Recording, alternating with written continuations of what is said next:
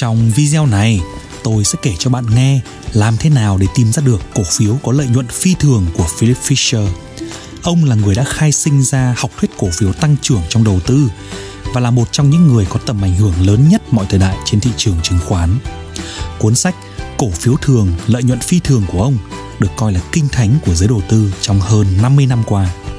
Warren Buffett, tỷ phú chứng khoán giàu có nhất thế giới, đã nói về ông tôi đã tìm gặp Philip Fisher sau khi đọc sách của ông và thực sự ấn tượng. Vốn hiểu biết kinh doanh và kỹ năng đầu tư của ông đã giúp tôi đầu tư thông minh và hiệu quả hơn. Đây là VN Investor, kênh kiến thức về thông tin đầu tư tài chính chứng khoán. Áp dụng các nguyên tắc và suy nghĩ của các tỷ phú chứng khoán, tôi đã quản lý doanh nghiệp chứng khoán có hiệu quả vượt trội so với thị trường. Và bây giờ tôi sẽ chia sẻ ngay với bạn những thông tin thú vị này. Hãy đăng ký kênh của VN Investor và xem tiếp nhé. Thị trường chứng khoán, nơi chứa đựng vô số những cơn đồng bóng, những trào lưu nhất thời khiến chúng ta không thể xác định nổi đâu là giá trị thực của một cổ phiếu. Philip Fisher đã đưa ra 5 bước sau và 15 tiêu chí đánh giá để chúng ta tìm được cổ phiếu tốt trong mọi điều kiện biến động của thị trường. Bước 1. Tìm kiếm ý tưởng đầu tư từ các nguồn thông tin tin cậy. Bước 2. Phương pháp lời đồn đại. Bước 3. 15 tiêu chí lựa chọn cổ phiếu có lợi nhuận phi thường. Bước 4. Thời điểm mua vào. Bước 5. Khi nào nên bán ra. Ok, chúng ta bắt đầu nào. Bước 1. Tìm kiếm ý tưởng đầu tư từ các nguồn thông tin tin cậy. Cổ phiếu tăng trưởng theo Fisher là cổ phiếu có thể tăng hàng chục lần trong khoảng 10 năm hoặc hơn thế nữa. Đương nhiên, để tìm ra được cổ phiếu đặc biệt như vậy sẽ mất rất nhiều thời gian để nghiên cứu và làm thế nào để tìm ra nó trong hàng chục ngàn cổ phiếu khác nhau trên thị trường. Trong nhiều năm, ông đã sử dụng cùng một cách dưới đây và đạt được kết quả tuyệt vời. Fisher cho biết 20% ý tưởng đầu tư hiệu quả của ông tới từ bạn bè. Còn 80% thương vụ còn lại khởi nguồn từ việc thảo luận với một nhà đầu tư có thành tích nổi bật hoặc một nhà nghiên cứu xuất sắc mà ấn phẩm được phát hành trong phạm vi hẹp hoặc một nhà điều hành có năng lực trong ngành dọc của họ. Tại bước này, ông khuyên chúng ta đặc biệt không nên làm ba việc sau. Không tiếp cận bất cứ ai trong ban quản lý của công ty đó quá sớm. Không quá chú tâm tới bản báo cáo tài chính hàng năm đã bị lạc hậu thông tin hay những thay đổi nhỏ nhặt trong báo cáo thường niên và cũng không hỏi nhà môi giới rằng họ nghĩ gì về cổ phiếu này. Những việc này sẽ nhanh chóng khiến bạn lạc lối và mất đi sự khách quan sáng suốt khi phân tích. Từ bước này, ông sẽ khoanh vùng được một số lượng công ty để bắt đầu nghiên cứu. xác suất đầu tư vào một công ty của ông trong nhóm này là 1 trên 250 công ty. Chúng ta sang bước 2, phương pháp lời đồn đại. Ở đây, ông sẽ tìm tới các nhà nghiên cứu, các chuyên viên điều hành trong lĩnh vực của công ty đó đang hoạt động, các khách hàng và nhà cung cấp của công ty đó, các đối thủ cạnh tranh của công ty đó và cả nhân viên cũ của họ. Ông hỏi những người này mọi câu hỏi mà họ có thể biết trong 15 tiêu chí đánh giá cổ phiếu. Ông nói rằng nếu không thể tìm được đủ các nguồn thông tin để đánh giá, ông sẽ bỏ qua mục tiêu và nghiên cứu công ty khác. Việc tìm kiếm mọi câu trả lời cho các khoản đầu tư là không cần thiết. Chúng ta chỉ cần tìm những câu trả lời chính xác cho một số lần ít ỏi đầu tư thành công vượt trội. Bước 3. 15 tiêu chí lựa chọn cổ phiếu có lợi nhuận phi thường. Đây là 15 tiêu chí xuyên suốt khi sử dụng phương pháp lời đồn đại gặp gỡ ban quản lý lựa chọn cổ phiếu. Tiêu chí thứ nhất, công ty có những sản phẩm vượt trội và thị trường đủ lớn để tăng doanh thu liên tục ít nhất trong vài năm tới hay không? Đặc biệt, ông nhấn mạnh năng lực của ban quản lý là điều cốt lõi để công ty liên tục tạo ra ưu thế về sản phẩm và tìm kiếm các thị trường mới. Nếu chỉ nhờ may mắn, không công ty nào có thể tăng trưởng liên tục trong một khoảng thời gian dài. Nó phải duy trì được khả năng kinh doanh xuất sắc, nếu không nó không thể tận dụng được thế mạnh và đánh bại các đối thủ cạnh tranh của mình. Tiêu chí thứ hai, bộ máy của công ty có quyết tâm tiếp tục phát triển các dòng sản phẩm hay cải tiến những quy trình sản xuất nhằm gia tăng doanh thu hơn nữa. Những công ty không có quyết tâm để tiếp tục nghiên cứu cải tiến sản phẩm cũ và phát triển các sản phẩm mới sẽ chỉ mang lại khoản lợi nhuận một lần. Họ không có khả năng đạt được lợi nhuận bền vững trong 10 đến 20 năm. Theo cách đó, một ban quản trị không thỏa mãn với những tăng trưởng nhất thời sẽ thấy rõ thực chất của việc tăng trưởng là liên tục phát triển. Tiêu chí thứ ba, những nghiên cứu phát triển của công ty ảnh hưởng như nào tới quy mô của nó. Fisher cho rằng các thước đo thường thấy như chi phí nghiên cứu trên báo cáo tài chính hay số lượng nhân viên nghiên cứu là những chỉ dẫn rất sơ sài. Ông khuyên chúng ta nên đào sâu vào việc trao đổi với các nhóm nghiên cứu, các công ty đối thủ và các chuyên gia trong ngành. Hãy tìm hiểu trong các chu kỳ kinh doanh trước đây, việc nghiên cứu đã mang lại lợi nhuận cho công ty như thế nào. Tiêu chí thứ tư, cách thức bán hàng của công ty đã hiệu quả chưa? Trong thị trường cạnh tranh, chỉ có một số ít công ty có thể gây được tiếng vang và chiếm lĩnh hầu hết thị phần. Đội marketing và bán hàng hiệu quả là sự sống còn của một doanh nghiệp. Tuy vậy, trong báo cáo tài chính, năng lực này không hề được đề cập đến và các nhà đầu tư thường bỏ qua tiêu chí cơ bản và quan trọng này. Fisher khuyên chúng ta nên nói chuyện với các đối thủ cạnh tranh và khách hàng của doanh nghiệp đó. Những nghiên cứu đào sâu sẽ được đền đáp xứng đáng. Tiêu chí thứ năm, biên lợi nhuận của công ty có cao không?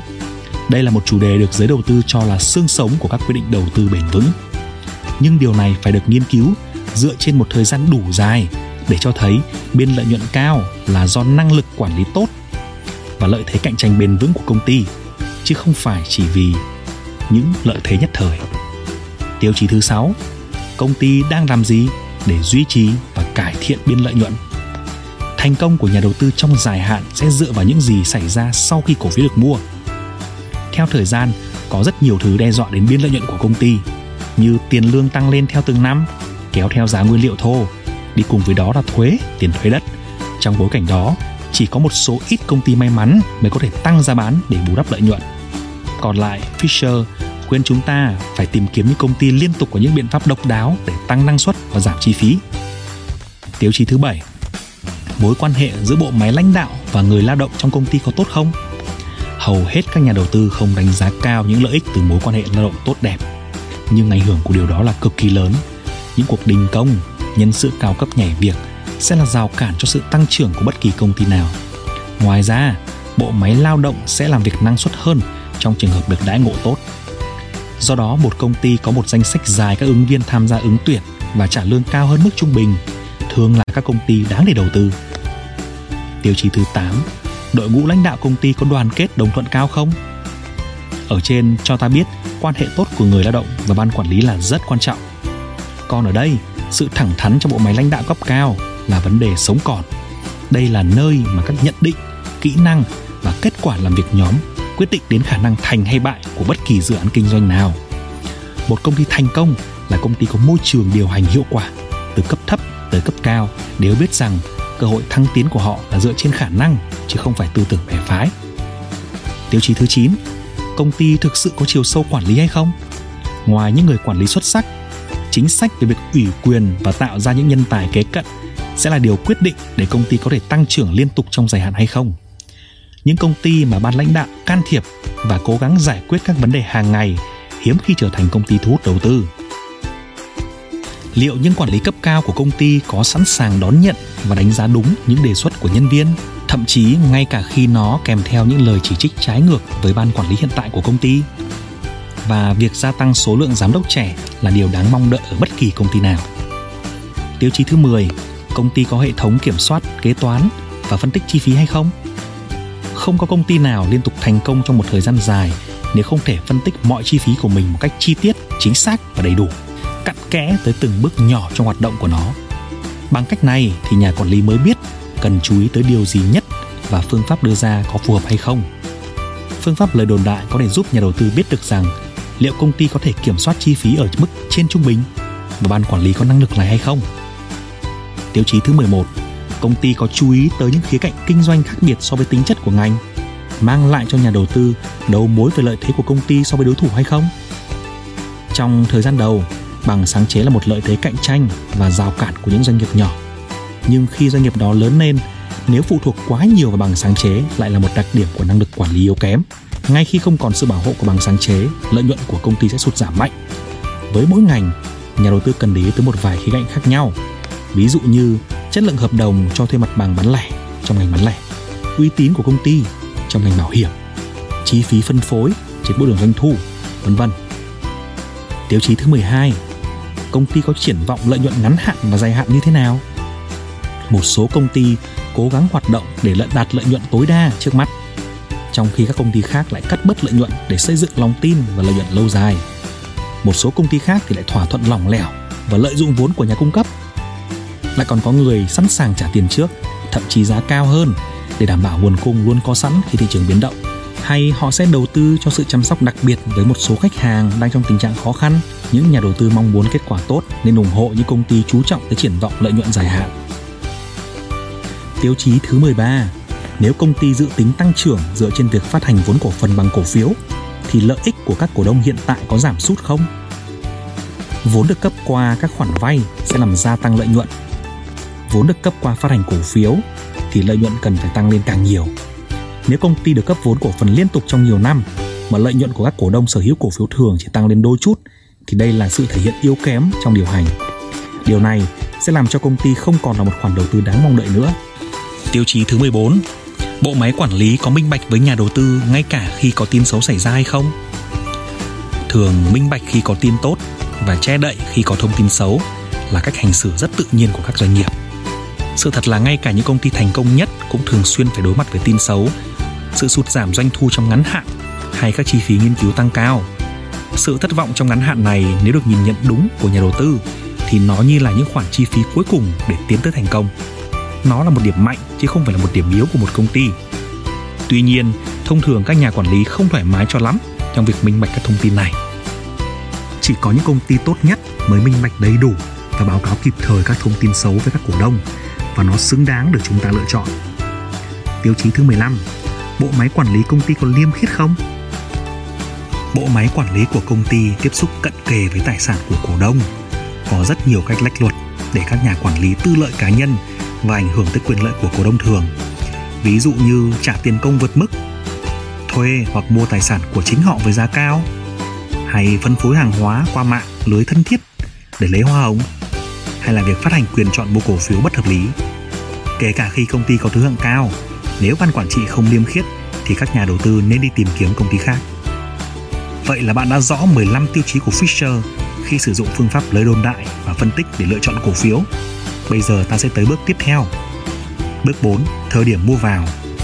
Trên thị trường chứng khoán, một cổ phiếu cho dù là tốt nhất cũng có thể giảm giá tới 40 đến 50% nếu chúng ta mua đúng vào thời kỳ suy thoái. Ngoại trừ những cơn biến động như vậy, thì Fisher khuyên chúng ta nên mua cổ phiếu tốt ngay khi có cơ hội xuất hiện. Mua một lượng lớn cổ phiếu và chờ đợi thêm một vài năm để xác nhận trước khi đầu tư nốt phần còn lại. Vì cổ phiếu đáp ứng được đầy đủ các tiêu chí của Fisher sẽ rất hiếm và có sức tăng trưởng mạnh mẽ bền vững hơn thị trường. Nhà đầu tư phân tích kỹ lưỡng cổ phiếu tăng trưởng sẽ có hai lợi thế so với việc dự đoán xu hướng kinh doanh hay biến động của thị trường chứng khoán. Thứ nhất, anh ta mua những gì mà anh ta biết rõ chứ không dựa trên suy đoán.